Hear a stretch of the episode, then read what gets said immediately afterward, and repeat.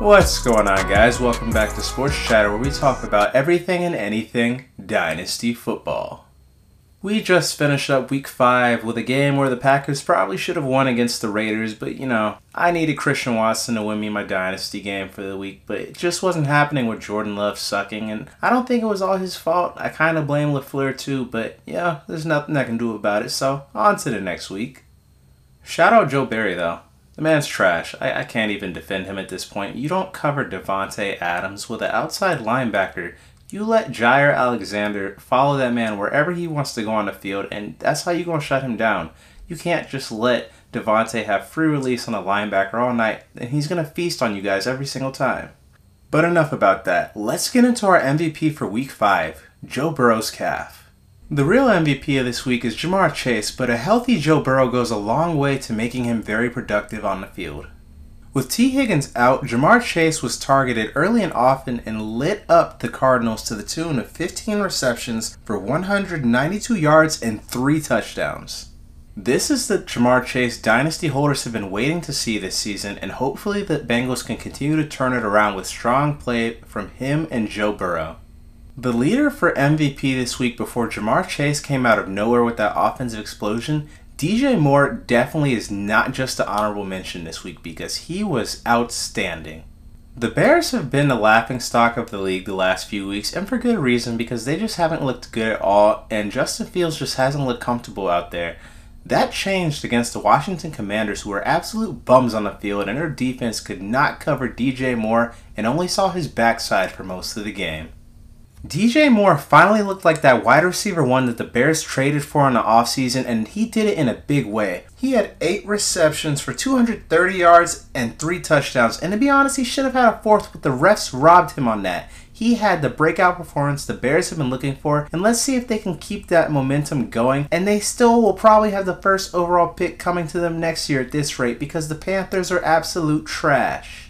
So, looking at it this way, if Justin Fields continues to improve and the Bears have a better season, he could be throwing to both DJ Moore and Marvin Harrison next year. That sounds like a great opportunity in my mind. It's starting to feel like every week it's going to be the same culprits on the Rookie of the Week watch list because they're just two or three guys who keep popping off. So this week's Rookie of the Week is De'Von Achane, and the honorable mention is once again Puka Nacua. One of these days, my mind is going to remember that he likes to go by Achane. Achane just sounds so much cooler, and it reminds me of A Train from the Boys. So that's always where my mind drifts with that. But De'Von Achane had another terrific week for the Dolphins. The Dolphins were and are always the perfect team for him to land, and they just use him so well and use that speed out in space. He had 11 carries for 151 yards and a touchdown, and if you saw that 76 yarder, you just can't underestimate him because he's an angle destroyer and he just is going to score those touchdowns for as long as he's in the league. Unfortunately, it looks like he sustained a knee injury in the game, so he's probably going to miss a few weeks, but I believe this definitely will not be the last time we see him on the list this season. For everyone who thought that Puka was going to be nerfed with Cooper Kupp coming back, relax. Puka is still that guy. Puka Nacua is a great wide receiver too behind Cooper Kupp for the Rams. Not only did he only have one less reception than him, but he only had one less target as well. He had seven receptions for 71 yards and a touchdown on the day against the vaunted Eagles defense. Puka won't be the most targeted wide receiver with Cooper Kupp back, but he's definitely still going to make an impact because Cooper draws all the attention on the field, which is going to leave him to feast in those empty zones that he's been finding these last few weeks. Yes, Puka Nacua will be my next Rams jersey. But let's move on to waiver wire. Let's keep in mind, you guys, this is Dynasty, so most players that you would consider for waiver wire are probably already on rosters as a deep stash for someone, but this is someone that I don't think is really on anyone's radar, but he should be after last week's performance in Emari Demercado.